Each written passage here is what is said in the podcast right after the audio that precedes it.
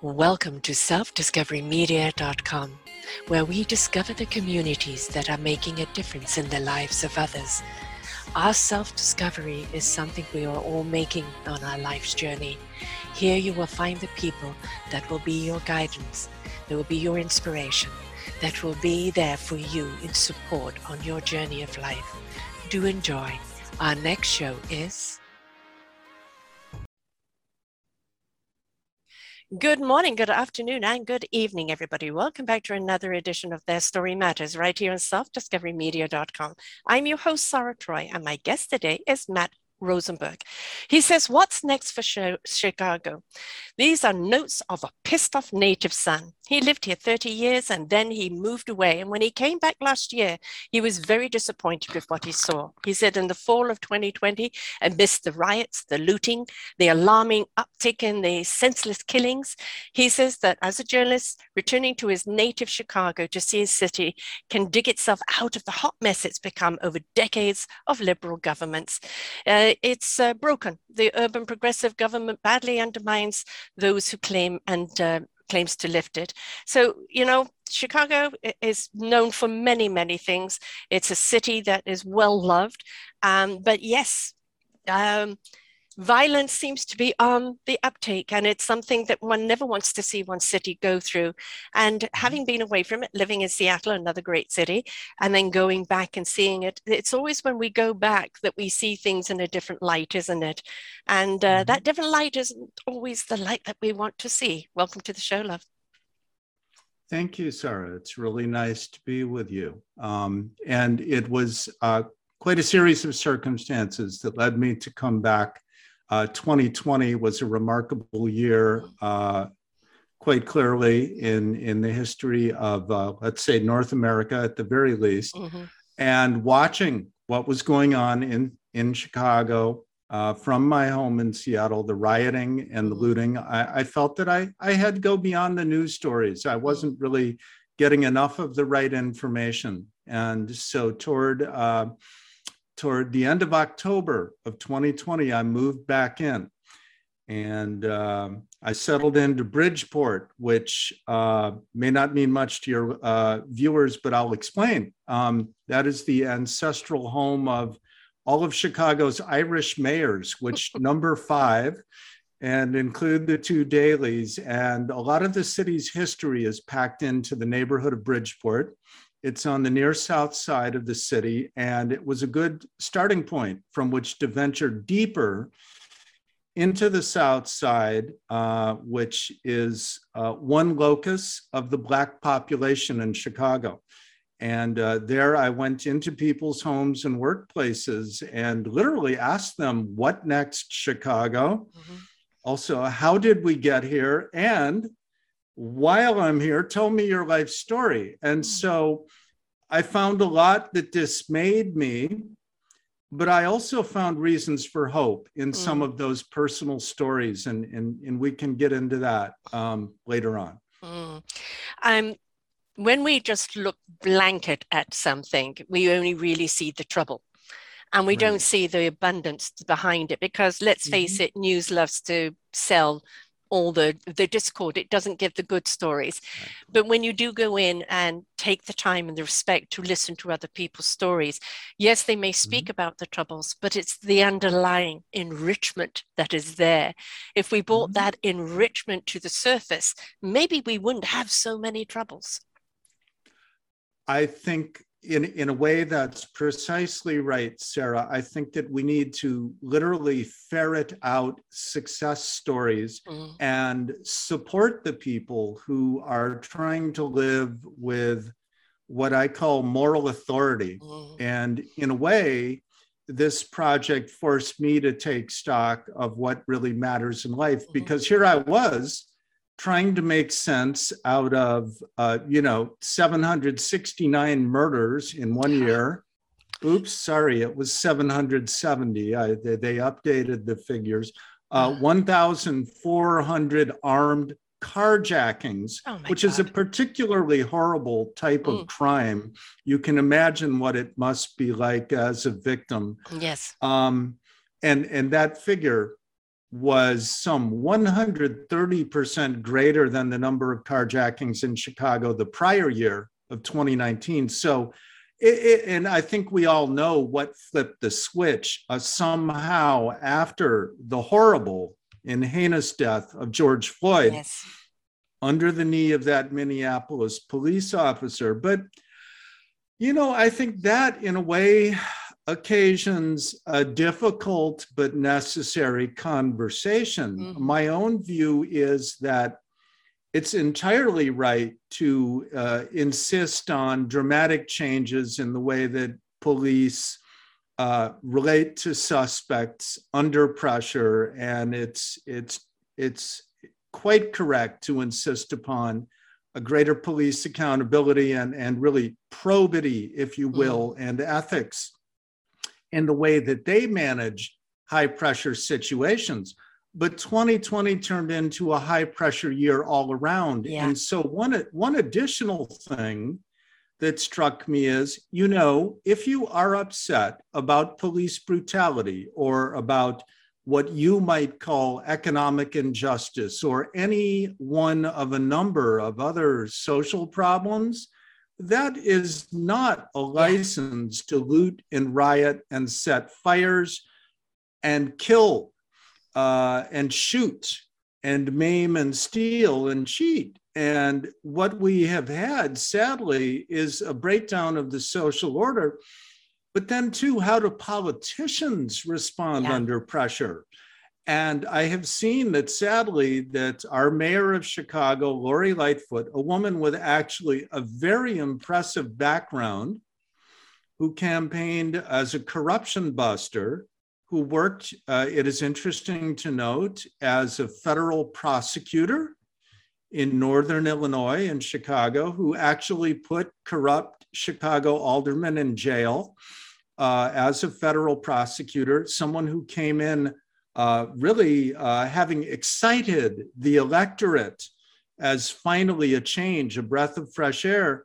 Uh, sadly, she went to pieces under the pressure as soon as the rioting and looting yeah. started, and everything has really gone out the window. Um, our public schools are still mired in failure. Our county court system uh, for which others answer more than the Chicago mayor. That is still a broken system with a revolving door for violent offenders that contributes greatly to uh, the violence, which contributes greatly to people literally being afraid to come outdoors out of their houses. Yes. I mean, people say that. Yeah. Uh, and a number of other problems have persisted, including our endemic corruption, our rigged rules of governance, and our fiscal woes in our city government due to a staggering amount of public employee pension debt, which I know is an eye glazing topic, but one which threatens the fiscal foundations of a number of our larger uh, United States cities, including New York and Chicago. Um, so we need a leader in any city like this, and I'm sure this goes for Vancouver, Montreal, mm-hmm. Toronto, Calgary, uh, you need a leader uh, of your city government and you need a, a, legislative body, a city council that will not fold under mm-hmm. pressure, that will not start to lose its collective mind, but rather will reach up for that something extra to a higher level.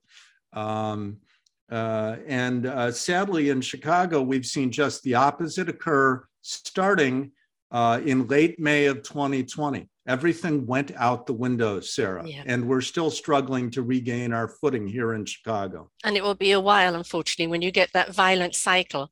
You know, mm-hmm. the, the violence goes like a tornado and gathers and gathers and gathers, and the eye for the eye until everyone's blind. You know, they don't realize it work. You know, that doesn't work. And, you know, and your mayor obviously in the platform that she was working in before, she excelled, but clearly didn't know how to deal with the other side of it. So instead of going to mm. pieces, bring the people in that do know how. You know, this is the time to build a team. This is the time to have that collective understanding of what to do about something, not like, oh my God, I don't know how to deal with this, and in everything going mm-hmm. to hell in a basket. You know, the, the pandemic um, in itself, you know, obviously has been a crisis on its own, and then the reactions to it, and then reactions to, to George Floyd. We know that violence begets violence, but we mm-hmm. also know, uh, for many of us know, that the violence is not the answer, and that mm-hmm. somewhere along the line, you've got a grief, I understand it, but let's try and find a way to communicate we hear you we, we understand why you're mad we understand where the injustice was we understand where where you know the uh, that things have to change but mm-hmm. we're not going to change it by the gun or by the violence or by the robbery or by the looting. That just creates more problems. But also on the other side of it these are people who don't know how to have the dialogue and their reaction is just purely to be violent and you know mm-hmm. their frustration leads to that and then they get caught up in that cycle of it and it's a vicious cycle that then justifies itself so mm-hmm. somewhere along the line everybody needs to take a deep breath and realize none of this is working and we're willing to come to the table and start talking it out and seeing things from every angle to find a mm-hmm. solution I agree. And there are a couple of things strike me in reaction to what you just said, Sarah. One is that it reminds me of the presence of a number of violence prevention groups in Chicago, which do good work and which have exhausted now mm. their philanthropic funding and are turning rightly, in my opinion, to the city of Chicago yeah. and its budget process. Um, one of these uh, violence prevention groups, and it's not just a soundbite. They uh, have wraparound social services in about five different areas, starting with street outreach ambassadors, then extending to personal counseling, uh, job counseling, and educational counseling, and even job placement. Um, and they do good work uh, they're not guaranteed of success, but we in Chicago should guarantee them of a chance to yes. do their work. Yes, give them the wind behind their backs, please. yes, and there's a price to that, which mm. has been estimated in Chicago at about $150 million a year. Now, our city budget this fiscal year, the one ending now, is 12.8 billion. Um, in that budget, the uh, violence prevention groups as a whole got only 36 million. They estimate they need 150 million because there are 15 neighborhoods in Chicago, 15 out of the city's 77 neighborhoods. And we're very distinct about our neighborhoods here. They have clear boundaries, clear names, clear identities, and a lot of neighborhood pride in mm-hmm. each neighborhood. Uh, there are 15 neighborhoods that are very violent and need uh, a full-on violence prevention mm-hmm. network operating each year, and the cost for each of those 15 would be about 10 million per year. That's how you arrive at 150 million. Um, so this is an area that needs further emphasis. Uh, the city government should find a way to carve out some money uh, sufficient to what's needed. But when you talk about the violence that occurring, it also makes me think of the individual, the power and the role of the individual, and the idea of agency of the individual. Now, my I'll call it a dime store psychological analysis since I'm not a licensed psychologist. Um, young men are frustrated. Young men in Chicago exchange taunts uh, more than taunts, uh, they exchange, you know, very disrespectful raps actually, and they post them on social media. Mm-hmm. Uh, it is sad to say that social media is very much at the heart of a good proportion of the violence in yeah. Chicago. And here's how it breaks down. There's a particular style of rap called Chicago drill, which is rather unfortunately named if you if you ask me. Um, and uh, guys get up there and do raps and disrespect their gang rivals. And then what happens is the rivals literally come gunning for them, but they don't just go after the guy, they go to the block where the guy lives. Yeah. And they spray the block yes. exactly spray the block with bullets, and it's horrendous. This is yes. how grandmothers sitting in their living room end up dead. Yes, uh, and, and, the children and so, on the street and everything. Yeah, it's like it's almost like you know cutting off the arm to despite oneself you know people don't realize they are hurting themselves this is yes. you know it's like is this working for you? If you stopped and asked every one of them and say, is this working for you? Well, so so kill so and so, and then you went and killed them, and then they're retaliating mm. against you. Is this system working? Now, a lot of them don't live long enough to even know whether it's working or not, but there are always what I call the, the shoot stirrers that are mm-hmm. capitalizing on this in some form or other, right? Mm-hmm. That it keeps, uh, it keeps, it's in their interest to keep these people at each other.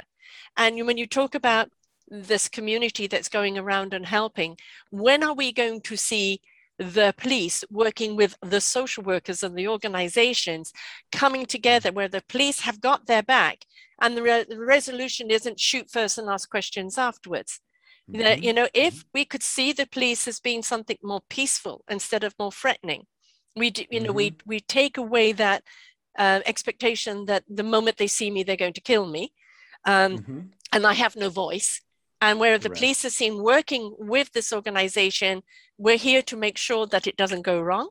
We're here as support, and we want to change this whole environment.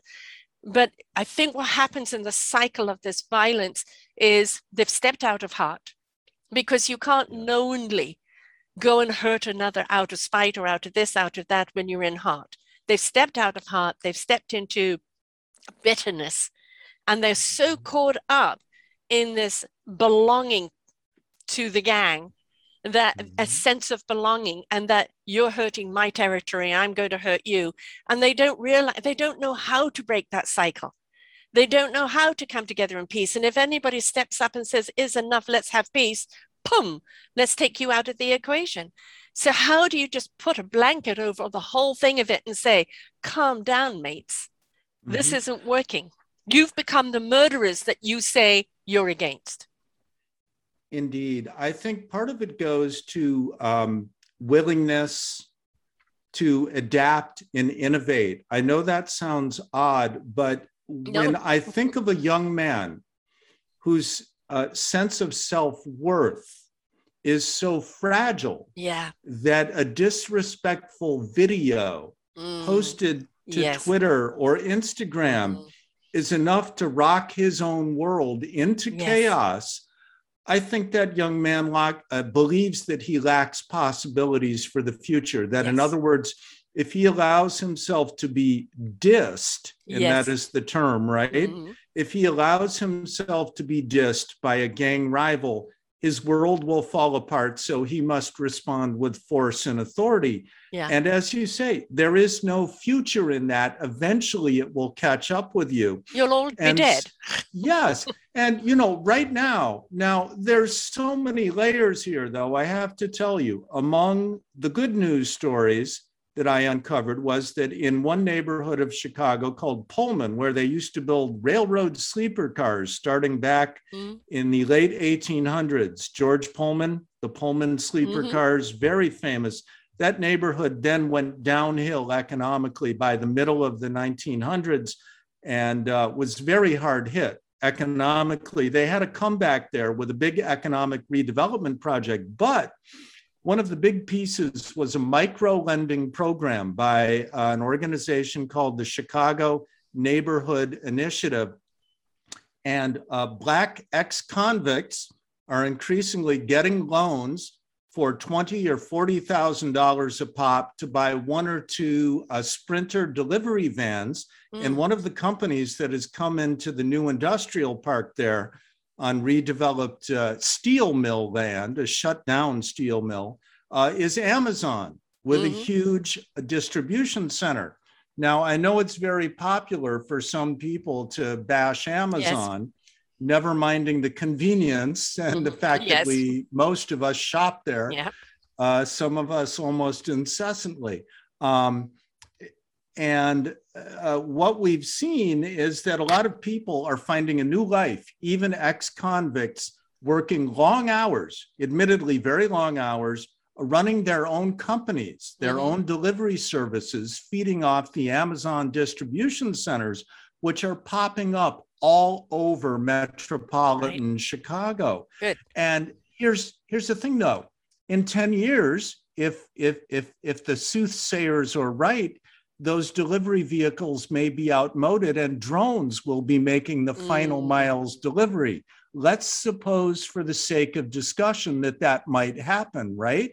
Well, then it becomes important to, for instance, know how to operate a drone panel. And that takes you right back to education, yes. technology, lifelong learning, and training. And so, this is my own roundabout way of saying that those young men who think their world depends upon responding to an insulting video really do need to step back and think about the bigger picture yeah. and skill skills acquisition long-term economic life uh, and so forth and i think the parents have to play a role here and you know there's a whole nother discussion i won't launch into now but i'll i'll i'll end this by saying vocabulary acquisition is something that is utterly, utterly crucial in terms of basic intellectual and educational development. And we know this. There have been plenty of articles and educational science research. The more words that a yes. parent can introduce into a toddler's life, the more the toddler's mind will grow. And when parents don't do that, and when they're largely absent, and when there is no father in the home, right. when four fifths of births to Black women in Chicago are to unmarried women, and that was the case for 11 years when the city measured that data. There's a problem when that happens, yeah. and and so there's another there's another really... problem that that uh, that is very statistic of, uh, of America that I don't know how far back this goes, but 70% mm-hmm. of those incarcerated are foster children. Oh. And really? if you look at that, these these are the children that are taken away from the single mothers. These are the children where the mm-hmm. parents uh, have neglected their children. You know, for me, it's always about why are we not putting the time and money in the families in helping them be better parents? You know have the job the roof over their head. What do they need to know in raising this child? Instead of them trying to navigate it without the information and the child's abused or neglected or this or that and taken away. And we know about the foster care system. I've done quite a number of shows on it on um, you know on how bad it can be. And uh, these are the children that then turn to the gangs for a, a sense of belonging because the mm-hmm. gang would go, come on, you know, I'll look after you. You know, you belong here. And then next thing you know, gun put in the hand, you've got to go and prove yourself by going killing someone to be a part of the gang. So, you know, there they're just wanting to belong, a family, someone mm-hmm. to care and love them. And then, mm-hmm. you know, the, the illusion of the gang doing that and then turning them. So let's look I have an entire series of, uh, you know, uh, the Forgotten Children series, which is about the way we raise our children is the way we're going to see our adults. And we don't put enough time in our children. And a lot of that comes economics, where they can't afford two parents are working or working several jobs. Who's looking after the kid, right? Where is mm-hmm. that time in raising a child? And the lack of support as a whole family or even as a community raising those children. Where if you don't have a, um, a, a spouse or an, another partner there, that the community can step in and be there. You know, in my day, the community looked out for you and they also yeah. called you out on things, right? And we don't see that now because everybody hides behind the doors out of fear.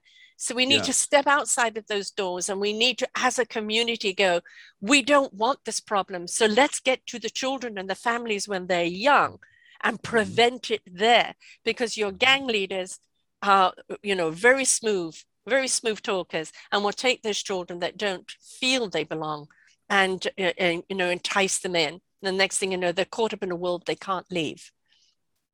Hmm. I'm continuing to do interviews, and just yesterday was speaking to a news source, uh, a woman who grew up on the South Side, and she made that very point, Sarah, that back back in the day, mm-hmm. and she's 48 now. So when she was growing up in the 1980s, in a very tough neighborhood called Englewood. Mm. Englewood was the neighborhood that inspired Spike Lee's movie Chi-Raq, mm-hmm. uh, which is an eye opener. That the neighbor ladies, the older ladies, you know, she said, Miss Lula, Miss Jane, mm. if they saw you misbehaving, they would they would smack you.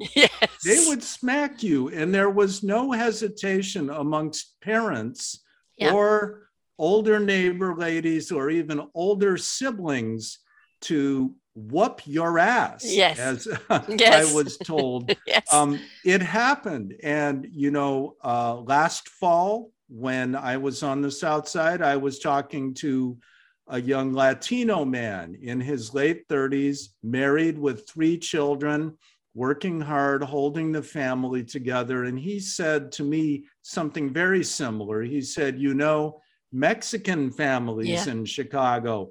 A boy, the kids get yelled at a lot. You know, if you mess up the third time, you're going to get a weapon. Um, and, you know, he said, when you're a kid and your parents tell you, I'm doing this for your own good, mm-hmm. you think it's a load of bull. But when he got older, yes. he realized that it was important. And um, it was putting the kid on the straight and narrow, right? Yeah. Letting them know there were also, consequences for their actions.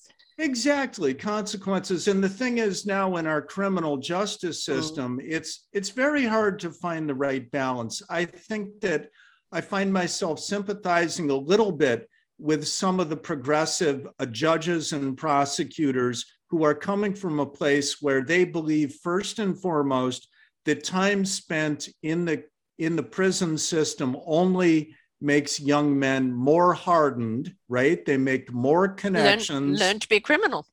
Yeah, they mm-hmm. make more connections. And when they come out, they just get deeper into it. Yes. I understand that problem. On the other hand, they've gone too far in, in another direction, which is now we have something called bail reform, which has gone totally south. It was intended to uh, provide for release of nonviolent first time offenders on low cash or no cash bail. You know, you would not have to pay $10,000 mm. to get out before trial. You might only have to pay $500.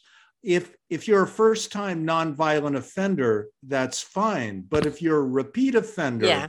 and you're let out easily, what you do all too often in Chicago is you go and commit more of the same crimes. Right. If you're a carjacker and they mm-hmm. let you out on low cash or no cash bail, all too often these young men go out and do more of the same before they've even faced trial on the first charge.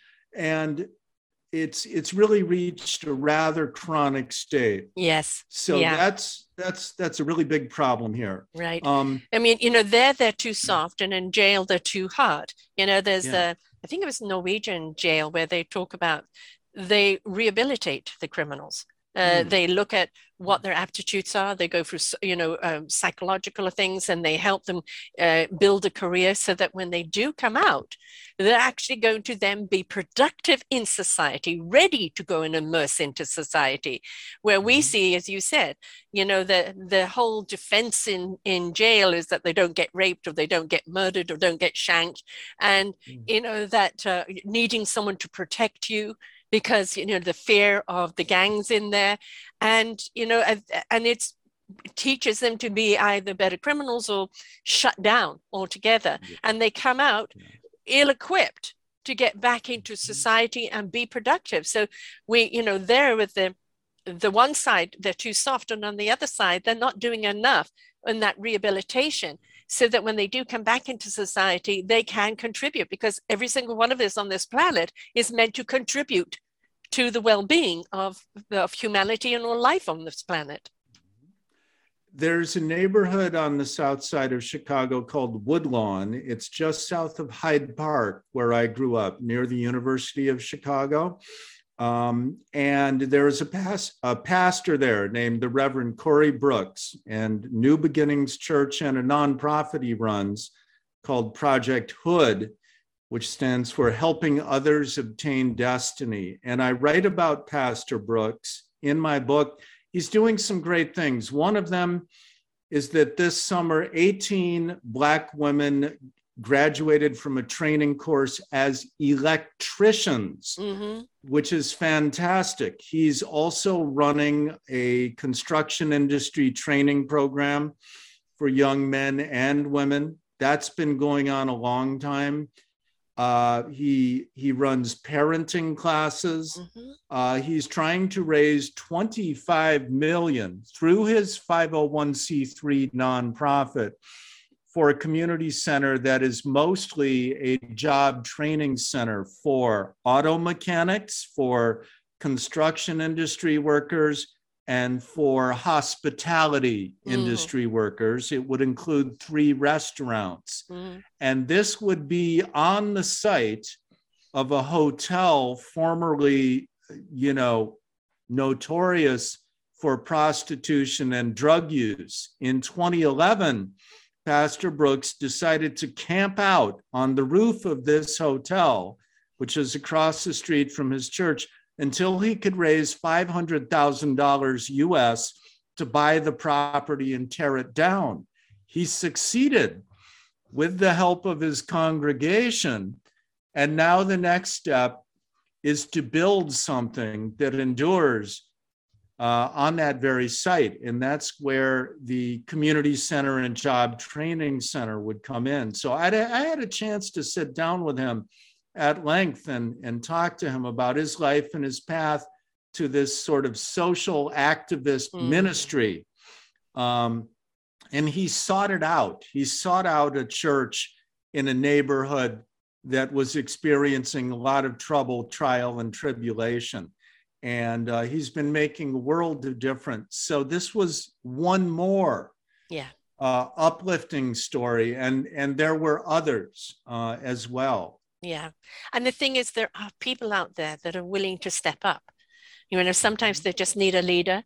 I need people who can come in and do that. I can do that, you know, and mm-hmm. invite them in because ultimately we are all responsible for what goes on in our community.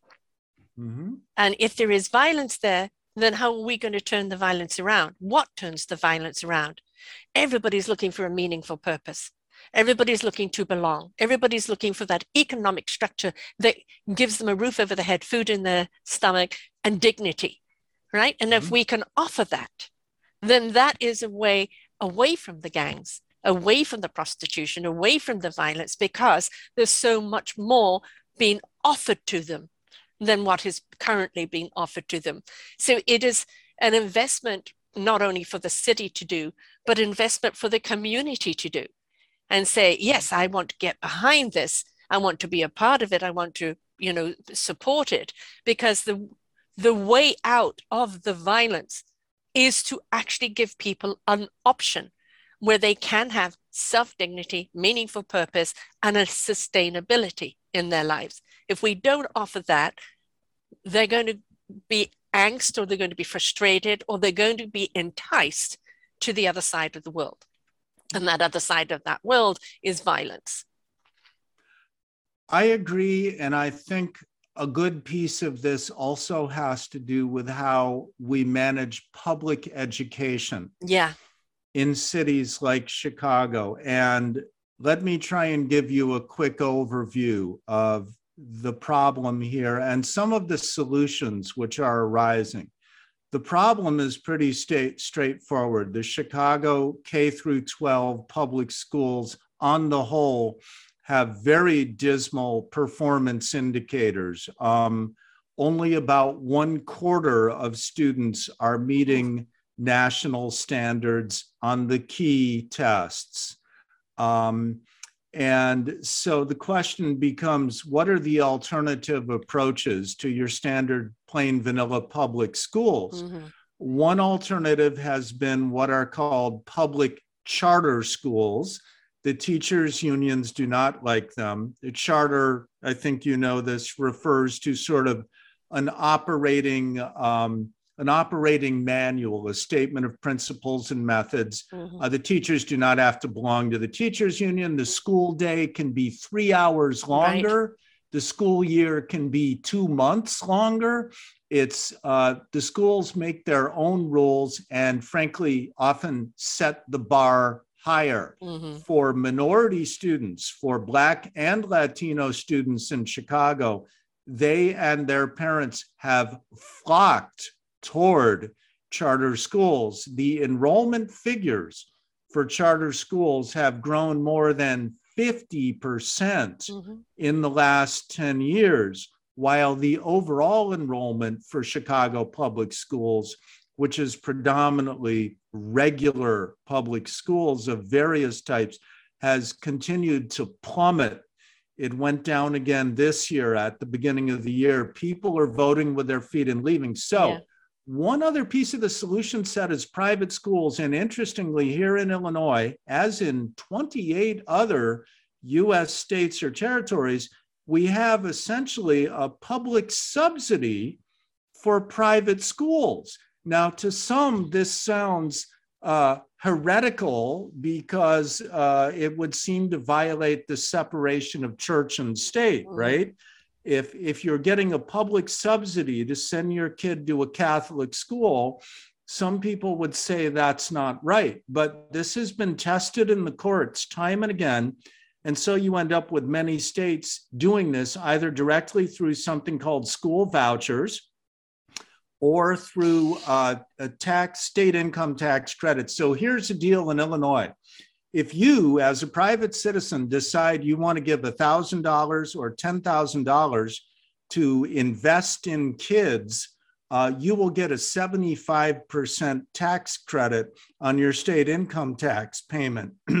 and Invest in Kids is a program set up by the state of Illinois where the money is, is funneled into a good organization, a scholarship granting organization that then shovels the money out to deserving recipients, mostly low income minority students, mm-hmm. and gives these families money for the children to go not to the Chicago yeah. public schools, but instead to go to a Catholic school, uh, a Muslim school, mm. a Jewish school, or an independent private school. And the kids love this. So yes. we have a five year pilot program it needs to be turned into a permanent program. There are other solutions too, which include homeschooling, yep. which has grown from 3% to 10% yeah. of the populace in the United States, of the student population. There's even something that arose during COVID called micro schools, which is a whole nother thing. Um, so uh, there are alternatives, and it's not just about this stale battle we end up in sometimes here in the States, this great controversy over public charter schools, which yeah. are a real flashpoint because the teachers union and their defenders uh, are so opposed to them. But uh, we have to do better yeah. on public education, is my broader point. Right you know, when we look at technology, it literally day by day, it's advancing at such a huge scale, and our young people can adapt to it very quickly. Most of our teachers can't, you know, mm-hmm. because it's how do they keep up to it? You know, why are we not teaching the kids where they're at? And I mean where they're at is where they're at with the technology. Where how can this? Well, let's face it. In the future, there are going to be more technical jobs out there than other jobs. So why are we not teaching our kids?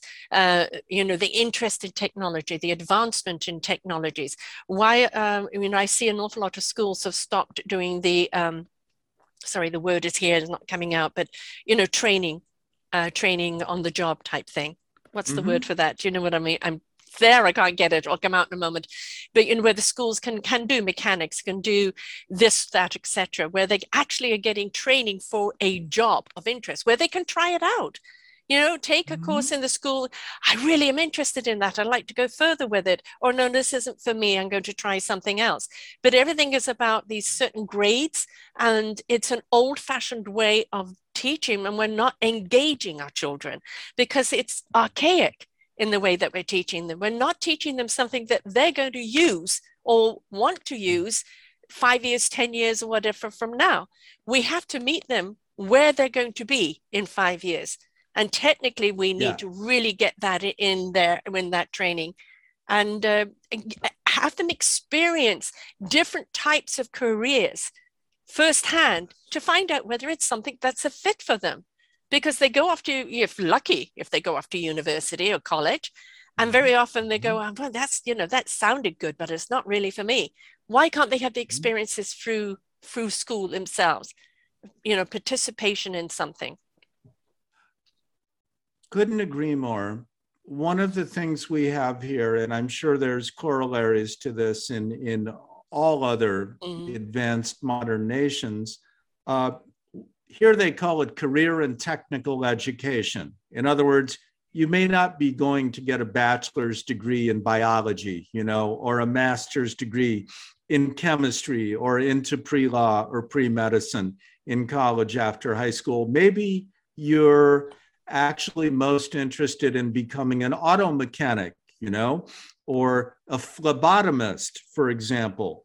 There are high school, uh, whole high schools, vocational high schools that will put you on track for these kinds of jobs. But some interesting things have been observed.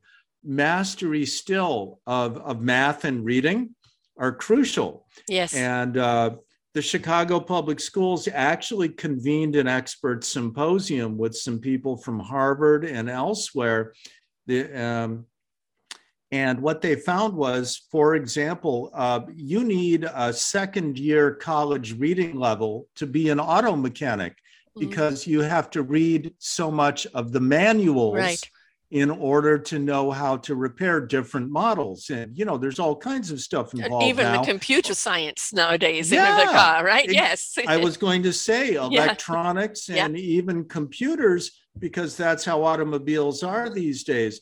Um, so mastery of the basics still matters, but more than that, what a number of people within the Chicago public school system said at the time of this uh, symposium was what they are hearing from employers too is that a lot of young people are coming in lacking the soft skills Mm, needed in employment. And this is stuff that sounds very basic, and some people might be surprised to hear it. But uh, what school officials were hearing from employers was that too many uh, young people are coming in not understanding the importance of punctuality, right of how they dress, hmm of looking people in the eye, of knowing how to shake someone's hand, even, you know, basic human relations Yeah. in the workplace. A lot of kids slash young adults are missing this component. And, the social and skills employers say, if they had that, we could work on the rest. Right. We could work on the skills Yeah. piece. yeah, yeah But you can't come in uninterested in in the most basic stuff. No, and you know what the word I was thinking of is apprenticeship. Um, Ah, and you know, one of the things that we could teach in the skill uh, in this in the schools is uh, social interaction. Um, you know, I've Mhm. done numerous shows on relationships, whether it's relationships in business or in you know re- spouses or children. Every single Mhm. thing we do is a relationship first with self, and then that Mhm. self that we bring to the relationship with everybody else if you have people that are constantly on the defense and in your face man why should i you know that lack of Mhm. self-respect that Mhm. that um disconglomerated relationship with self is going to be what you are putting out to everyone else. It's the reflector. Mm-hmm. So mm-hmm. they don't realize the harm they're doing themselves. You know like i don't need to do that. I'll do it if i want to. And that's where they've mm-hmm. got when they don't realize the repercussions of that down the road.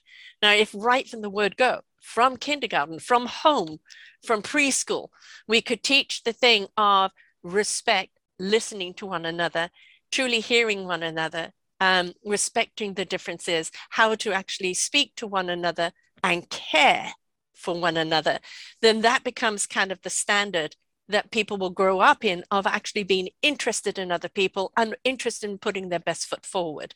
But we don't teach that. We don't teach that. What happens is becomes the teacher's the damn phone, right? Yeah, you know, funny you should mention that because what you were saying was making me think of several things. One was the need in the end to limit social media usage Mhm. by children. uh, to learn to relate to people Mhm. the old fashioned way. Another thing that this was making me think of was reading books Yes. rather than writing. reading your smartphone. Yeah, Writing. exactly. But how many people Yeah. today, kids, don't know actually how to put pen in paper together?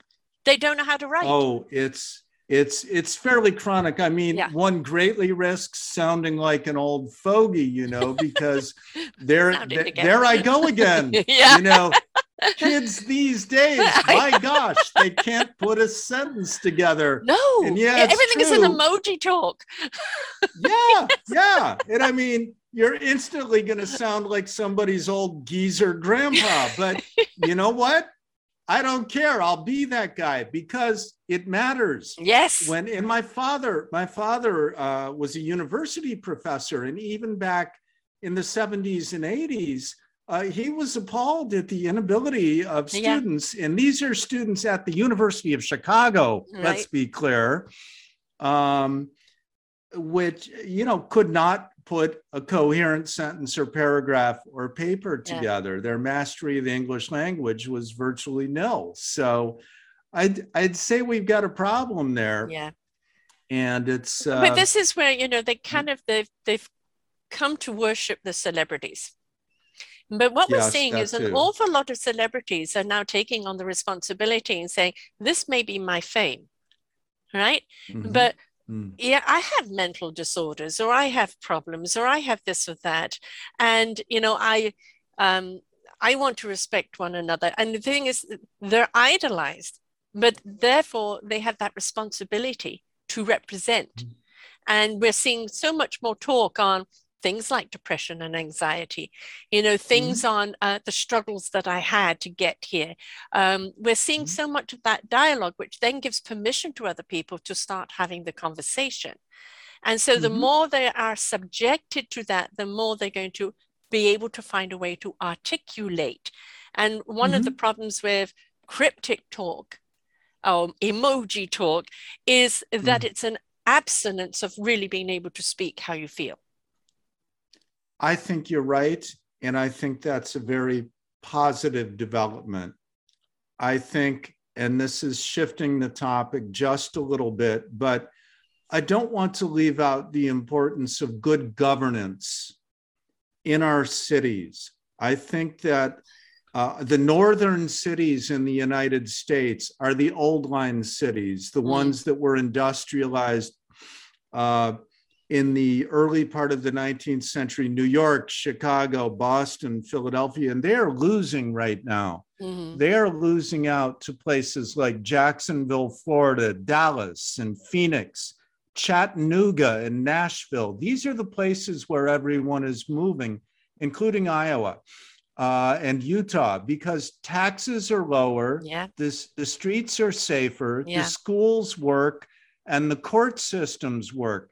I'm very concerned, Sarah, about the lack of civic engagement in Chicago. And when you look at a city where the registered voter turnout in local elections is 33%, that's all. My God. It is shocking. I went back and checked the data from the official city records, and I compared it to how that same electorate turned out during presidential elections. Mhm. And that very same batch of voters from just within the city of Chicago, 70% of them show up to vote in our presidential elections. Now, you may ask why that big gap?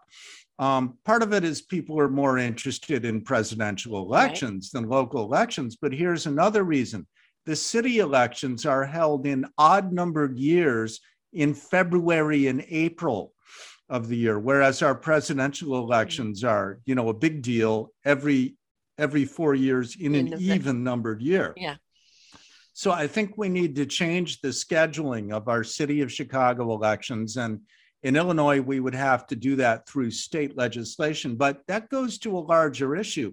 The revolving door in local crime is Mhm. due to judges who Mhm. make poor decisions. Well, we elect our judges Yeah. here and in most places. And we need to pay closer attention in cities like Chicago to who it is we're electing. Um, as judges, do they believe that you know a serious crime deserves serious punishment or not?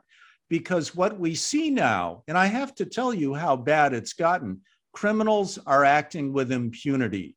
Mm. Um, there are bands of organized shoplifters who go into nice stores, beauty supply stores, high end boutiques, often downtown now on Michigan Avenue in our high end shopping area.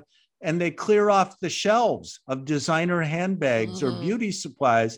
They're captured on videos. The security guards do nothing. And because their net take is under a thousand dollars US, they're not prosecuted. Right. Our prosecutor decided that. Um, we have much worse stuff happening. We have this carjacking mm. uh, pandemic in Chicago, and now they use the carjacked vehicles to commit other crimes. Yeah. So we have armed robbery crews jumping out of cars downtown, robbing tourists and city dwellers of their phones and wallets and more. Uh, some carjackings turn into murders very quickly. Um, the shootings seem to never stop. Um, so we have to elect a better class of officials, yeah. but when only one third mm-hmm. of registered voters are even showing up, I would well, say we need the, a bottom up. Well, there's two things I want to address there. One is if people aren't turning up, then clearly the officials aren't doing their job. And you know what we see time and time mm-hmm. again is the officials. It's more about the people who are wanting to put them in in place, the lobbyists. Um, you know, and we're we're right. seeing we're seeing faces talking, but we're not believing the action because what we're not seeing is those you know people representing their community being community people and speaking to the community mm. kind of a lot of the time becomes the ego. So if you do have somebody that really is really wanting to make a difference and be connected they've kind of been clumped together along with everybody else. Oh, i just don't believe you. The other thing i think that is huge and it's something that has to be addressed in America. Why are the rights to have guns bigger than the rights of lives? The gun situation mm. has to be dealt with. Nobody should have access to an AK 7. Why are these people so easily getting hold of guns? Why is that security guard not going to do anything? Because most likely he'll get shot if he steps up, mm-hmm. right? So we mm-hmm. have we have a two, we have the gun situation that is huge and a Pandora box and most certainly has to be dealt with um, because people without guns find it harder to kill. To shank someone or to stab someone or to kill someone with your bare hands is a totally different thing than just taking out a gun and going. but mm-hmm. the other thing is, if you want people to be elected, then they've got to be more electable. Mm. Mm-hmm. Mm-hmm. On the guns, I think sadly the supply, the supply is not going to cease. Um, Chicago police are taking away thousands of illegal guns uh, from suspects over the course of a year, and it's important work. It it probably reduces the number of shootings and killings significantly. But the, the hard part is that the supply chain just never stops. There are no ships stuck off the coast of Long Beach with guns, you know, that's other consumer goods. Um, and they just keep coming. I also learned yesterday talking to uh, uh, this woman from the South Side, a new interview that I was doing. You know what's going on now? People are building their own guns at home. You 3D. can buy the parts. Yeah. Yeah. Uh, there's 3D printing, but they're not even they're not even doing that. That takes a little bit of money to, right. to have a 3D printer. But people are ordering the parts one by one through mail order. And surprise, surprise, there are videos on YouTube. Oh, of course explaining how to do this. So, you know, human ingenuity, such as it is, you know, arises up no matter what the challenge. And so to me, uh, this may be an old fashioned take. I think in the end, it, it does go back to the individual. How do we raise our children yes. to begin with? Yes. And I have the to community. tell you, yeah, personally, I, I do not own a gun, although honestly, I've thought about it since coming back to Chicago. I have my own way of getting by on the streets which is to look at tough guys straight in the eye and nod once, nod once, acknowledge them and show respect. Right. And I've found that it works remarkably well. However, I'm not in a rival gang, mm-hmm. and being a, a white man of a certain age, they can probably tell that I'm not somebody who's about to get all up in their business. Um, but I, I, I, think that what you really uh, uh, have to do is remember that many people do own guns here in the United States and are extremely responsible with them. They never use them in an unintended way. And so I think more than call for greater restrictions through the law on gun ownership, uh, it is more a question of how people are raised and what sorts of values they have to begin with. A gun in the hands of a bad person yeah and turn into a deadly weapon. A gun in the hands of a well raised, uh, respectful person is not so much a problem and in fact may save somebody's life so mm. well, it goes back it goes back to the root of the problem and that's how we raise our children it goes yeah. back to the economic problem it goes back to the color of the skin it goes mm-hmm. back to um, you know the the culture thing mm-hmm. and if mm-hmm. we could recognize all these cultures you know, it doesn't matter black, white, pink, yellow, polka dot, who cares? It's you're mm-hmm. a human being.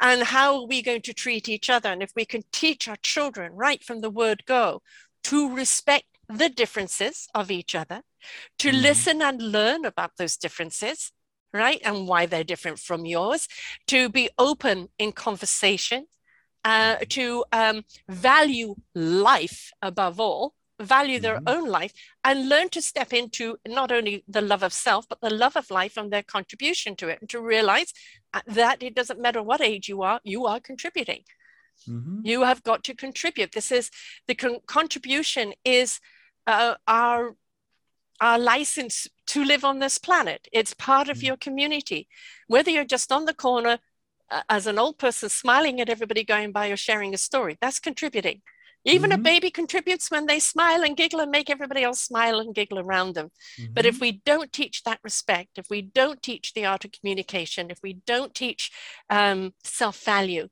then we're never mm-hmm. going to reach that love vibration, which is the one where we can't really harm anybody else. We're going to constantly create this spiral problem, which is only going to get worse. Mm-hmm. I agree.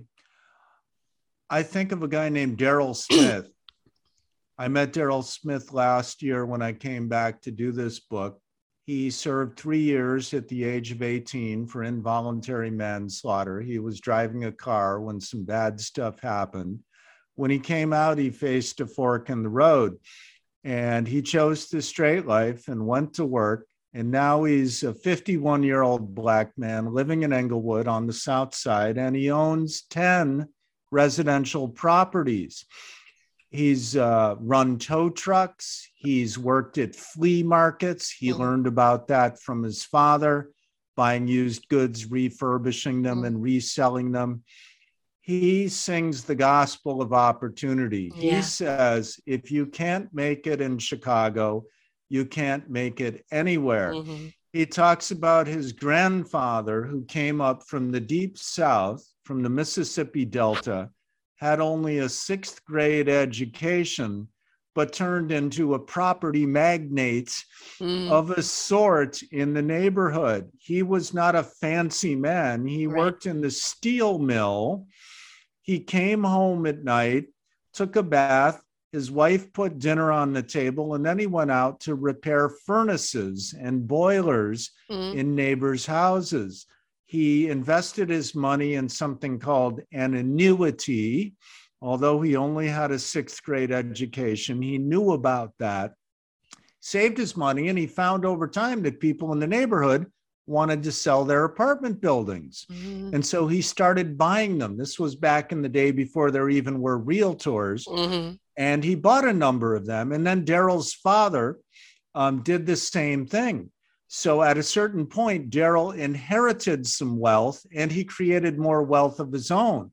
And now he owns 10 uh, apartment buildings each, two or three units, up to six units for some of them. He could move to the suburbs into a large, fancy house. Mm-hmm but he prefers to stay in Englewood. But you know, I got to thinking because if it were a white guy who had inherited a mm-hmm. whole bunch of properties, we would be throwing around the phrase, some of us here in Chicago, the phrase white privilege. Mm-hmm. So I had to stop and ask myself, let me see, does my friend Daryl benefit from black privilege? Mm-hmm. And some people would say there could be no such thing. Here's what I concluded he benefits from a family's life well lived. Right. And that's that's what we want. Well, what we all want. Somebody no who really participated in their community, right? And that's yes. the thing. Wherever you're living, this is your your patch, your home. Mm-hmm. right? You want it to be peaceful for your children. Our generation played out in the mm-hmm. street. Mm-hmm. Right? We would go home right. at dark and we, you know, we could ride our bikes anywhere and we, we didn't have to worry. Nowadays, we don't want to open our front door for our children. We have to keep an eye mm. on them all the time. Yeah. And it's like, no, we want to, we, that is a value. It's not going back to, you know, to, you know, the dark ages. It's going back to that kind of value where we know the community is looking out for each other's children that we're not worrying about sexual offenders or gang leaders or you know anything else out there uh, or bad drivers or drive-by shootings and all of that the only way we're going to cure that is that if everybody steps up and says enough is enough what is the solution how do i get behind it how do we all participate in the cure of mm-hmm. the problem and not just moan about the problem Indeed, and and that transfers over to the political realm. We suffer right. also. But, don't, sh- but, but, but hang on a second. Don't the political always um, mirror the community? If the community says, "I want this, I'm doing this," then the government yes. goes, "Well, this is working. Let's adopt it." So very often, I think the community is the one that tells the government what we need. It's now up to the damn government to listen to the community the two are in, intertwined mm. and we had a saying here in the in the golden olden days of the 1960s you know the personal is political right mm. so if people are engaged at the community level at the family mm. level and as parents you will end up with a better politics yes. in your locality because the investment is already occurring Yes. Uh, if people are more engaged as parents, they will more likely vote. Um, right. I mean, but you still need some sort of overarching plan mm-hmm. uh, in a place like Chicago. We need here, in my opinion, uh, a rebranding uh, of a political of a reform party we have nonpartisan I think you need it across the country, quite honestly, across the world.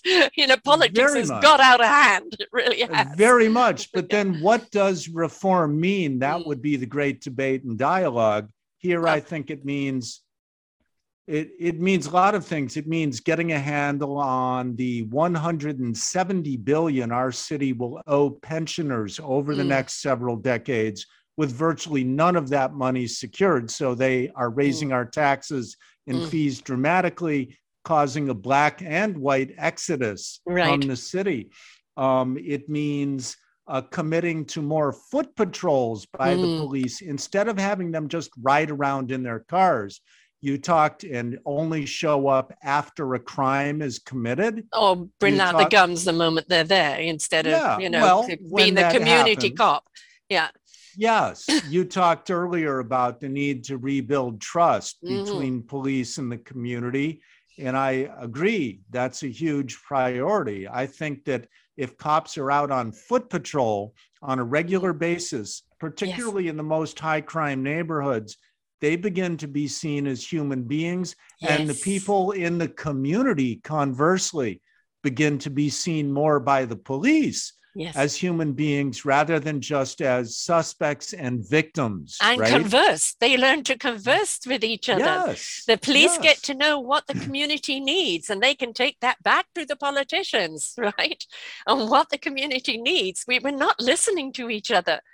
No, no, no, no. And solving crimes, right? Getting the tips that you need. Mhm. People are notoriously loath to provide information to police in cities like Chicago when they see the gunman pull the trigger Yes. or they see the armed robber commit the robbery.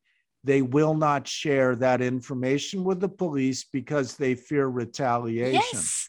Yes. That's a deep problem. I can't Yes. say I have an easy solution No. to that one right now, but I can say that if police are out there doing foot patrols regularly in Yeah. the most high crime neighborhoods, they can start to build relationships that in the long run will help them solve more crimes. Because we have a very bad problem here. It's not just that we have a lot of crime, we have a lot of unreported crime yeah. and then a great proportion of all of the crime is unsolved Right. right And that So builds bitterness and revenge and everything else. It's always a Yeah. vicious cycle. You know, the thing is, we, we like to point a finger at the government. Well, the government should do something about it. Well, there's three fingers pointing back at us. No, the community and the governments need to work together, right? Mhm. We elect the government to represent our needs. But Mhm. how do they know what we need if we're not paying attention to what we need and communicating with the government? If the Mhm. government needs to listen to what the, the community needs and the community needs to know it's not all up to the government. We have to participate too. This is a partnership.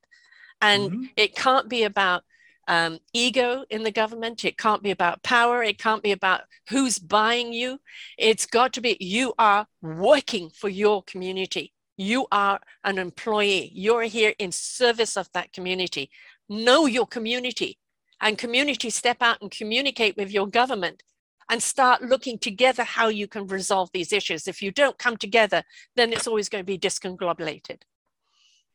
Too often here in chicago it is about power and who's Mm. buying you Uh, Yes. the- there is an art of compounding political power here once you get elected for a certain type of official the objective becomes to retain and grow your power Yeah. and that's really the be all and end all Yeah. of your existence as a politician and then you find yourself consorting with you know contractors and vendors Yes. the same people who are giving you campaign contributions Mhm. and i have to tell you it sounds cynical but failure is the success strategy for the political class of chicago because the more they fail the fewer people show up to vote and the ones who do show, show up are those who benefit Yeah. they are members of the public employee unions who benefit from continuing pension payments that we're going into hoc governmentally to pay for. And they are the employees of large contracting firms who get sweet deals from their insider friends uh, in government. So, So we uh, actually had to change how the whole electoral thing is done. Like, Mm. you know, in, in England, it's capped at a certain amount of money. So therefore, Mm. they can't be bought. Special Mhm. interests can't go in there. So let's look at the entire electoral, you know, uh, premises there and go, okay, no, people can't come in and contribute and buy you because we know when, when they're putting a whole load of money behind someone, they're buying them, right? So if we take that out Mm. of it altogether, and then maybe it's only the community funds that are behind people mhm. and it's capped at a certain level we're not going to receive ridiculous 700 or 1000 million you know um, for, to, for one election right which is ridiculous that money Mhm. could go back into the communities and go back into the pension funds cap it keep the lobbyists and the special interests out of it and let it truly become a community thing you'll get more people voting again Mhm. It's a thought that's been a very robust debate here in the States. Um, and there are caps in some cities. Um, at the federal level, uh, there was a huge legal case which basically was decided in favor of the fat cats. Mm. Uh, our, our country's highest court ruled that it would be uh, uh, an unfair limitation on their freedom of political expression to bar them from well that's it campaign money is speech Yeah. right campaign money is political speech It's only That for those who can afford to, to, to put the money into the campaign. What about everyone else? yeah some people can afford to speak more than others Yeah. yeah so it's not good in an ideal world uh, we would have in my view and this would inflame many of my conservative friends we would have publicly funded uh, campaigns only no I agree with you. funding I agree Yeah. with you 1 million percent. Yes. and That's the only and way you're going to get really the people that are really wanting to do the work be there. yes and term limits which yes. are controversial, are a flashpoint, um, but uh, too much coziness builds up Mm. over time. People get entrenched. Mhm. Mhm. Uh, you know, and if you look at uh, some of the uh, Chicago aldermen now under federal indictment, Mhm. facing federal prosecution, one of them has been on our city council for 49 years. oh my God. Uh, there was recently uh, uh, the top ranking legislator in the state of Illinois, the uh, Democratic majority leader in the House of Representatives. He was not indicted, but had to step down in a scandal because many of his close associates are under federal prosecution now in a big corruption scandal. He had been in charge of the state legislature for 36 years, you know? And, And you can't be in there for that length of time without a certain amount of corruption. You may have Yeah. gone into it with good intent, but somewhere along the line, those waters are going to get murky. Uh, generally so. Mhm. Generally so. And if somebody never uh, uses email or the phone, that's actually uh, a tip off yeah, know, they've got something to they've hide. got a system. yes. they've got a system. They know how to avoid getting nailed. And here is the sad thing, Sarah. In Chicago and in, and in Illinois and in places like Philadelphia and New York City, the aim is simply to not get caught. yes. It's not to do good, it's to do what you want to do once elected and to not get caught. And then the corollary, and this is important, also to represent, to do the kabuki theater, right? To make it appear as though you are taking care of the public's business, mouthing the right bromides. And we have an awful lot of that here particularly around and i should not i should not ignore mentioning this i go at this uh, rather forcefully in my book this whole notion of systemic racism hmm is actually racist itself Right. what you have is uh, now an elected political elite largely of color in these large Right. us cities and what they say is black people are not capable Right. Black people cannot succeed because once in this nation there was slavery and there were other structures which discriminated against minorities, and there certainly were.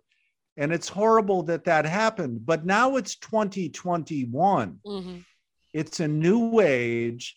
And to say that people are not capable of something because of the sins of the past is all wrong. Yes. But this becomes a, a box to check. yeah. You have to show you're woke. So if Black students are, are failing disproportionately in Yeah. our public schools, if there is disinvestment in Black neighborhoods because it's too dangerous, there's too much crime, everything is explained by our politicians, including our mayor of Chicago, Lori Lightfoot. Her go to explanation for everything is systemic racism. It becomes a way of failing to set the bar higher. It becomes a way of saying, we don't think those people are actually capable. So we need to make excuses. And I can tell you, looking at the zeitgeist right now in the United States, um, there is a rising up against this. And even moderates are getting sick I'm of the systemic racism shtick. Mm. And they're starting to say, you know what, in 2021, even with COVID, even with crime in our big cities, you make your life what it is. Right. It's up to you. yes. As uh, I can't remember who it is, and they but understand that. is is that we are all part of the human race. And if we look Mm-hmm. at it, everybody with equal opportunity, despite the color, economic status, sexuality, religion, or anything else, then we would actually see a society that can be that beautiful melting pot of cultures thrive. Mm-hmm. But why we divide and label and diminish, all we're going to see is low results. Low expectation gets low expectation. Mm-hmm. So if we actually look to being higher, and I mean, as you said, how many people of color right now have stepped into these high positions, but also what's coming up of how many people um, of color in the past were not even written about because they were of color, but look at what they created, look what they invented, look what they were capable of doing. Mm-hmm. It's the white man's suppression of them for their own ego and their own self interest rather than accepting that behind the person's exterior skin Mm-hmm. Everybody is capable of something great if we uh, water those seeds and allow them to grow. There's a great duality in a city like Chicago or New York. There's greatness in our DNA here. It is still evident if you walk around in the architecture, in the neighborhoods, in the public park systems, mm-hmm. um, in in the in the culture. I mean, the jazz and the blues, mm. right? I've been enjoying, I'm, and I love music. I've mm. been enjoying live music back here in Chicago and to see the huge crowds. Yes. Turning out for public concerts again, the joy yes. of the performers to be performing and of the audience to be there. But then you think too of what's been invented here. You think mm. of the intellectual capital. Mm uh, the economic capital. Um, there's so much that happens in cities like this that I don't subscribe to the fatalist analysis, which says, ah, the cities are done, stick no. a fork in them. First of all, we still have 2.7 million people here. It's a million less than back in the year 1950 but it's still a lot of people can't go or don't want to go. And we cannot just abandon our cities and no. our sort of collective consciousness. We can't let that go because but that's you know, also 80... part of but that's part of the the mentality of people today. Oh, it's mm. broken, just throw it away. Yeah, uh, actually, yeah. It's waste. It's waste. We, we, we're just so, we've become so wasteful and over everything we do and everything that we are. Is that what happened to there is a problem, let's fix it. You know, mm-hmm. I'll just buy something new, I'll just go somewhere new. No, you're going to go into another problem there because the whole mentality has become about ah just check it away i don't want to deal with it you're going to have to deal with it because everywhere ha- is broken and we need to learn how to put it back together.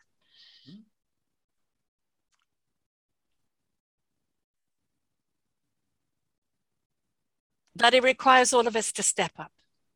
It mm-hmm. requires everyone to step up. Requires our governments to change its practices, the electoral to change its practice, our education to change the way they're educating, to actually make it enticing for a kid to go to school, to treat them all equally. If they can't read at a certain level because it hasn't been taught in the home, don't degrade them because they can't. Entice them to want to learn mm-hmm. to read right mm-hmm. for the for the mm-hmm. kids that have been left behind don't just leave them behind ah oh, they're just going to be a statistic pick them up mm-hmm. and help them mm-hmm. forward. It's up to us as a community to do this. And if you love your Chicago, if you love any of your cities, it's not up to just the government and la la la, it's not me. No, every single person has to be a part of the solution. Hmm. Couldn't agree more.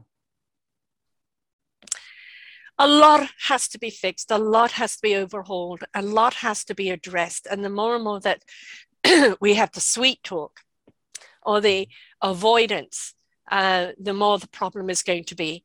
And, uh, you know, I think let's turn it right back to, to when a family gets pregnant, that birth of that child, the, the security of that home.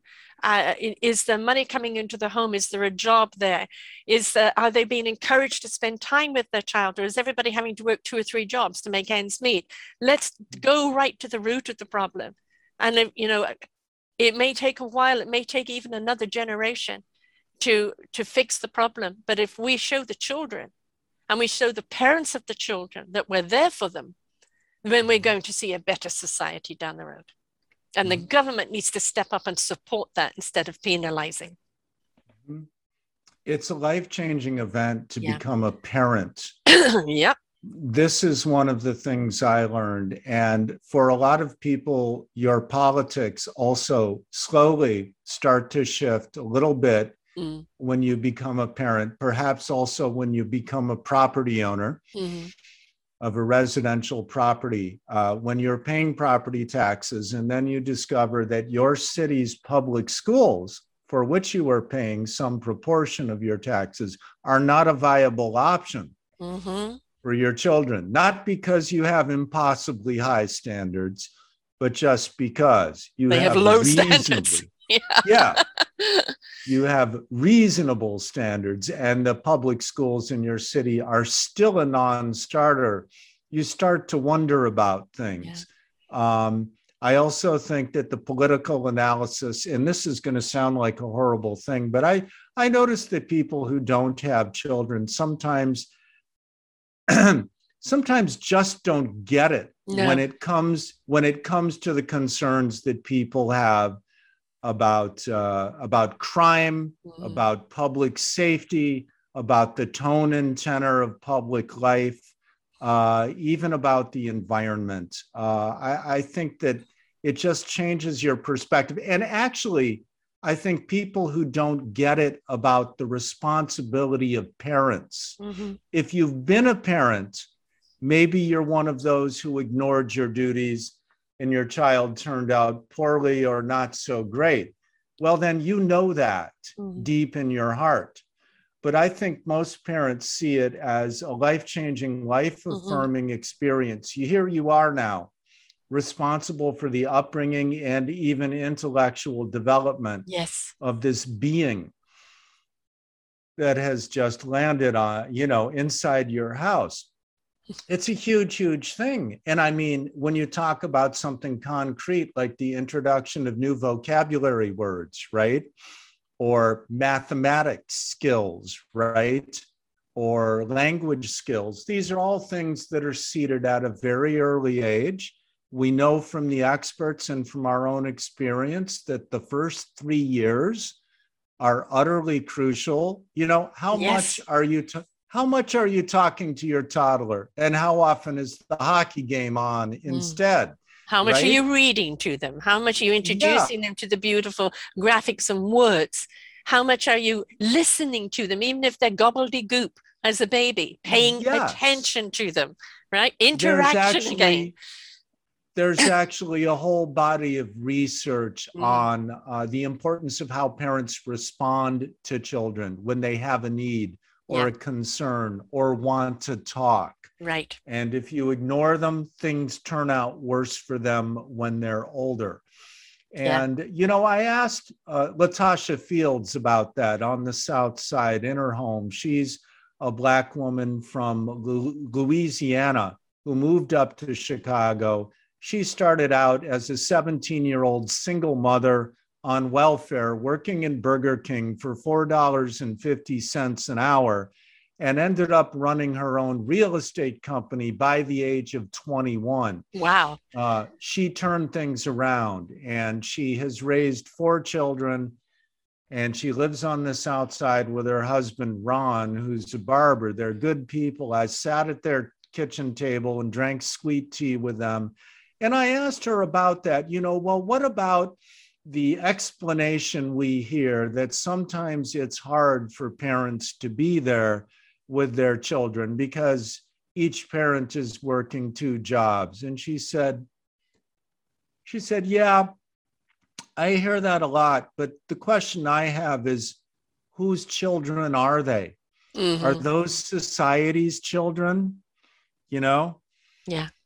Those those are your children so you've got to figure it out somehow or other now if if you've got a family network then that's going to help right Yes. there there are a lot of grandmothers who are heroes and aunts and Mhm. uncles too who step in and that goes to something that's timeless you know which is the importance of the clan Yeah. right Yes. So we need to remember about those ties.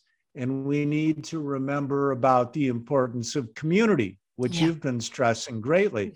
that same uh, elderly neighbor lady mm-hmm. who would whip your kid's bottom when yeah. they misbehave would also provide after school care. Yes. If she was around. Right. And you had to be out of the house mm. working. And those extended social networks are breaking apart more yeah. and more. And that goes back to a number of the things we've discussed the way our life is now, mm. the fear in the big cities, yeah. the atomization of lives, right, which is engendered, engendered by this fantastic technology that we all say we couldn't live without. And although we managed couldn't. to beforehand. I know.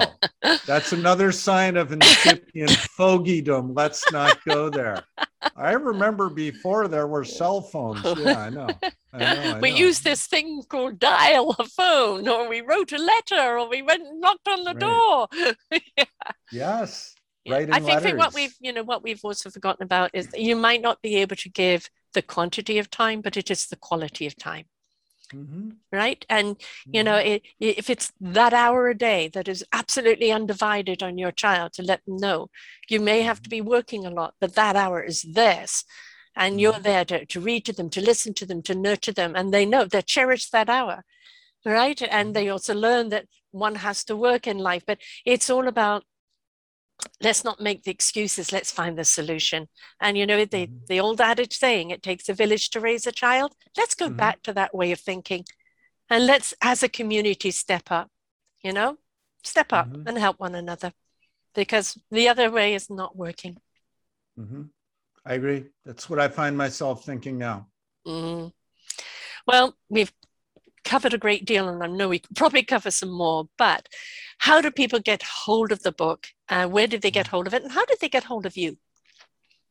Sure. Um, the book, What Next Chicago Notes of a Pissed Off Native Son, is available online only at Amazon and also at Barnes and Noble online. So if uh, people go to either site and simply enter What Next Chicago, or if you go to Google and enter What Next Chicago, you will find the Amazon page right mm. away. So it's easy to find online. Um, to get a hold of me, uh, people can go to my website where there is a contact. a contact form, uh, and there's additional writing, long form essays about uh, uh how to make cities more viable. Uh, and it's called chicagoskooled.com and schooled is with a K. So chicagoskooled.com with a K. Right. And the graphics that you have there on your site, it's mm-hmm. just wonderful. Is that a local artist? It is. that is a street mural on mm. the masthead, and I love that. Thank mm. you. It is. It's very colorful great art. And it's interesting because when you look at that picture, it conveys a lot to me about uh, the hope and wisdom mm. residing within the Black community and the creative spirit and energy. Mm-hmm. Um, and you have to see the picture to understand what I'm yeah. saying. Yeah, please go um, to the yes, site and, and see it because it's worth seeing. Mm-hmm. Yeah, it's from a street mural uh, in the Auburn Gresham neighborhood on the south side.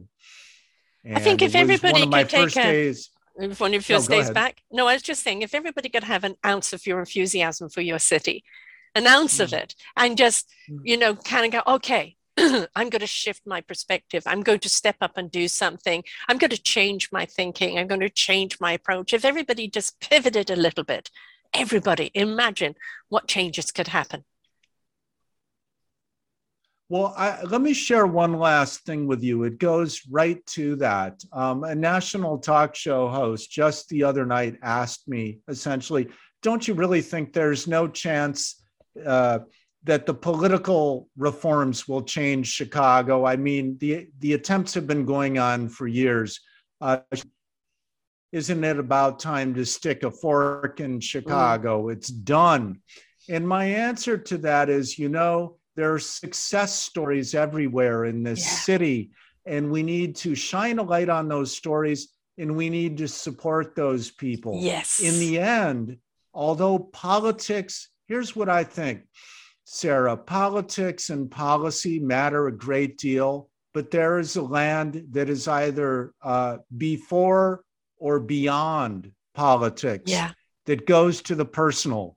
It goes to how people rise to the challenge of being a spouse, of being a parent, Mhm. of being a worker at a time when continuing education is almost a necessity, right? Yes. So it's it's up to us in the end. And a better politics and better public policy is merely an outgrowth of making a better effort to begin with as people, as parents, as children, as clan members, uh, and as citizens.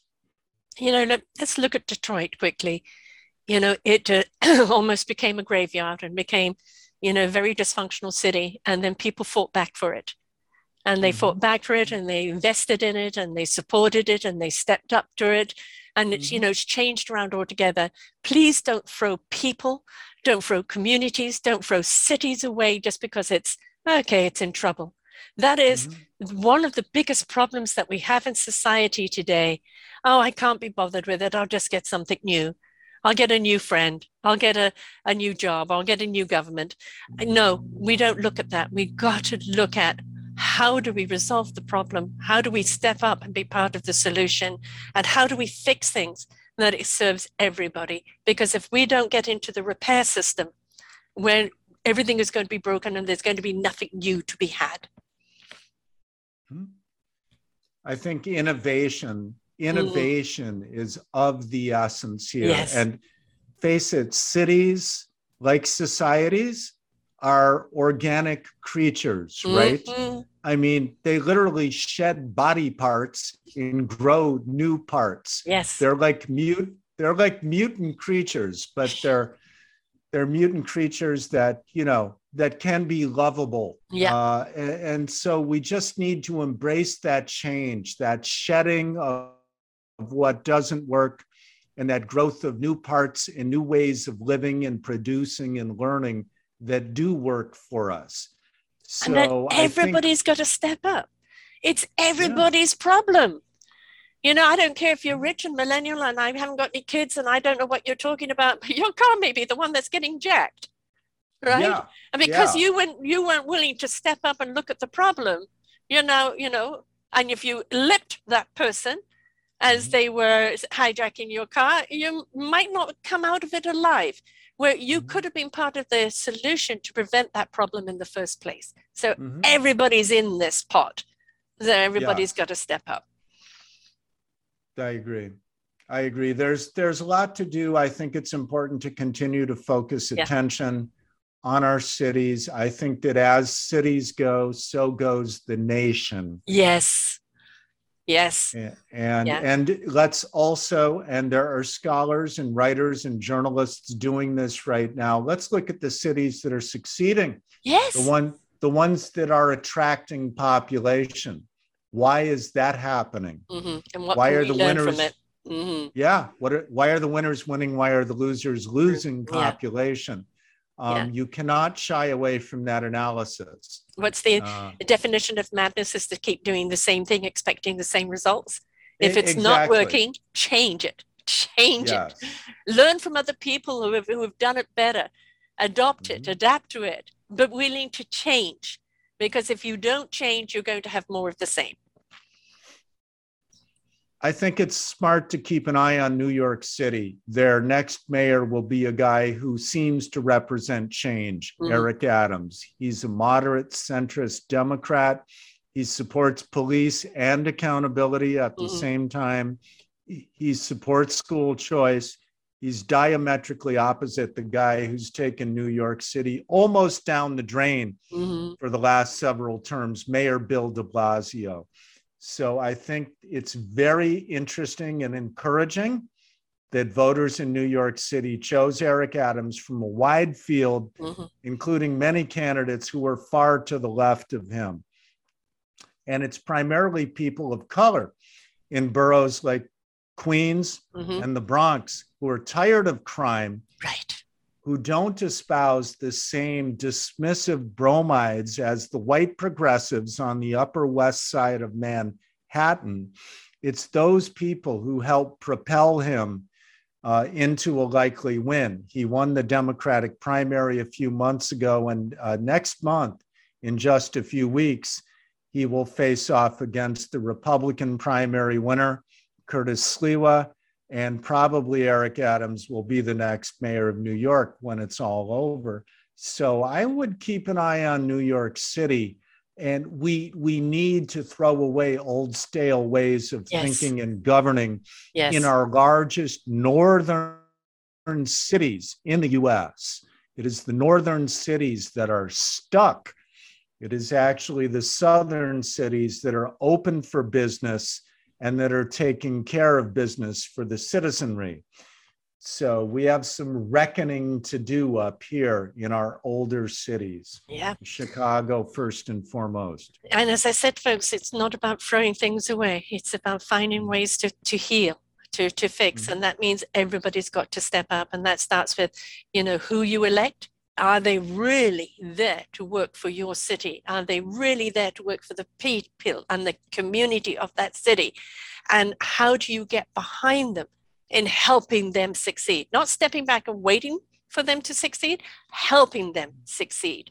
So it's who you elect, how you support, and how you step up in your own community.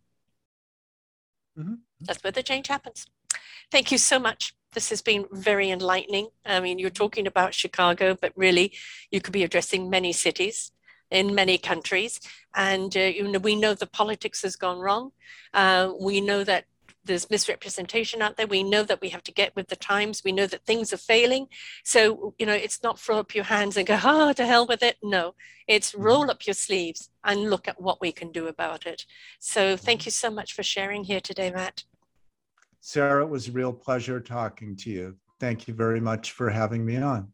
My pleasure. And again, the site is chicagoskooled.com, schooled with a K. S K O O L E D And your That's social right. media and everything is there as well. Uh, please look at the site just even for the mural. it's beautiful, mm-hmm. but all the other articles and everything have there. Mm-hmm. And the book, you know, because the book you reference a great deal. You may not be from Chicago, but I guarantee an awful lot of what you've written about is probably reflected in your own state or your own mm-hmm. community. And we've just mm-hmm. got to stop turning a blind eye and go, la, la, la, nothing to do with me. It's everything to do with you. And that means every single person has to participate in finding the resolution. So thanks very much, Matt. Until next time, folks, bye for now.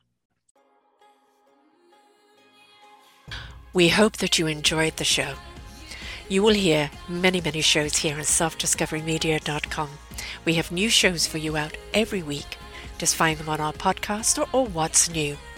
If you feel that you have something to share that makes a difference in the lives of others, or you too feel that you could be a host, please contact me at info at selfdiscoverymedia.com and we will be glad to speak with you.